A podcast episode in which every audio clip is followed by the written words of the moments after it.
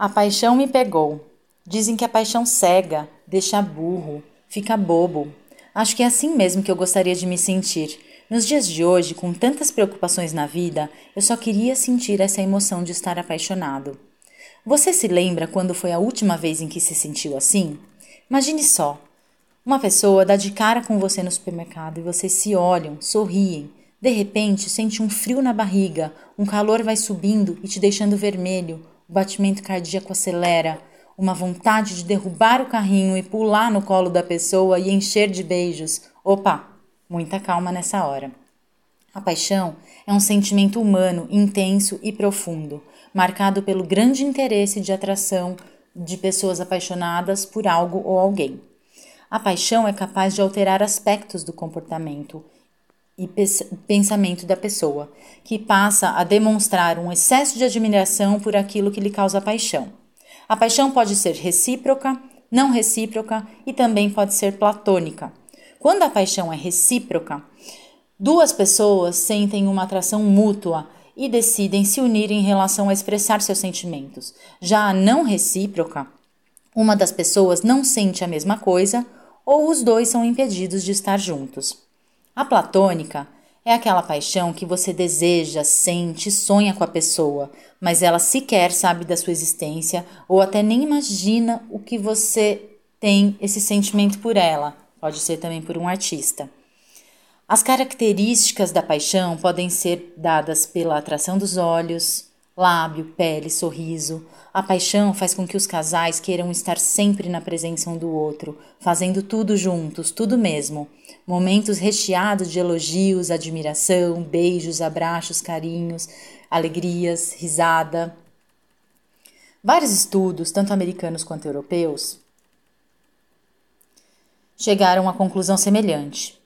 A paixão, esse estado de alteração mental e física muito característico, dura de 12 a 48 meses.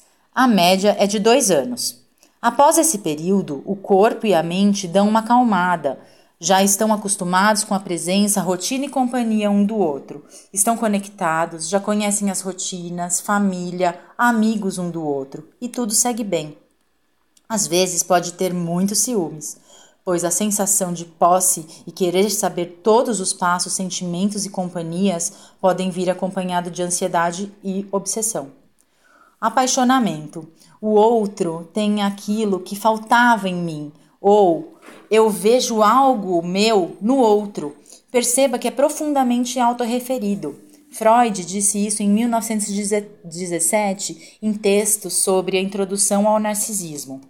O amor, por estrutura, é narcísico. Eu suponho que o outro tem a falta, tem o que falta em mim, e novamente eu falo de mim. Tudo é uma suposição, portanto, um processo imaginário. O mais importante é saber que o que estamos supondo é nosso e o outro não tem nada a ver com isso. Ou seja, uma coisa é uma coisa, outra coisa é outra coisa. Temos a crença imaginária de que dois faria um. A famosa achei a minha metade da laranja, minha alma gêmea, aquela sensação agradável de encontrei a pessoa certa. Você fica satisfeito com tudo, se sente desejado o suficiente, está tudo perfeito. O mais importante e sensato é que você é apaixonado. Saiba que as idealizações e perfeições são idealizadas pela sua mente.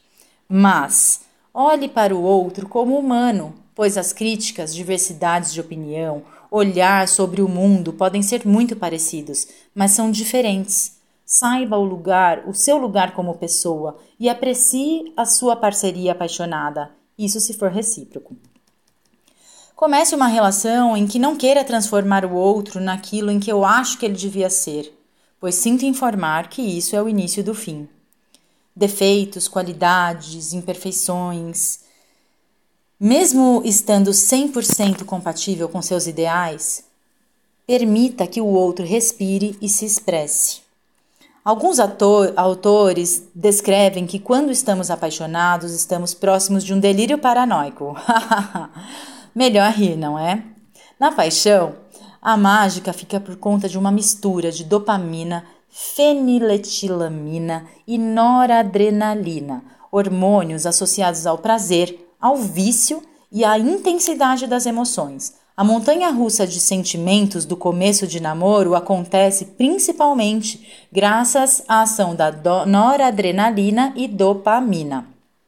A paixão romântica, profundamente relacionada ao amor romântico, é estilo é o estilo de relação que impera nos dias de hoje, mesmo com todos os sofrimentos que isso causa na gente. Hoje, os consultórios terapêuticos recebem inúmeras queixas entre os casais, embora muitos não conseguem seguir adiante de tanta descoberta interna, onde o resultado é ou abandonar a terapia ou abandonar a parceria. Todos saem perdendo. A autoestima do apaixonado vai ficar muito abalada. Aí começam milhões de observações e questionamentos. A mensagem de hoje é para você fechar os olhos e buscar essas sensações de paixão, confiança, sonhos, excitação.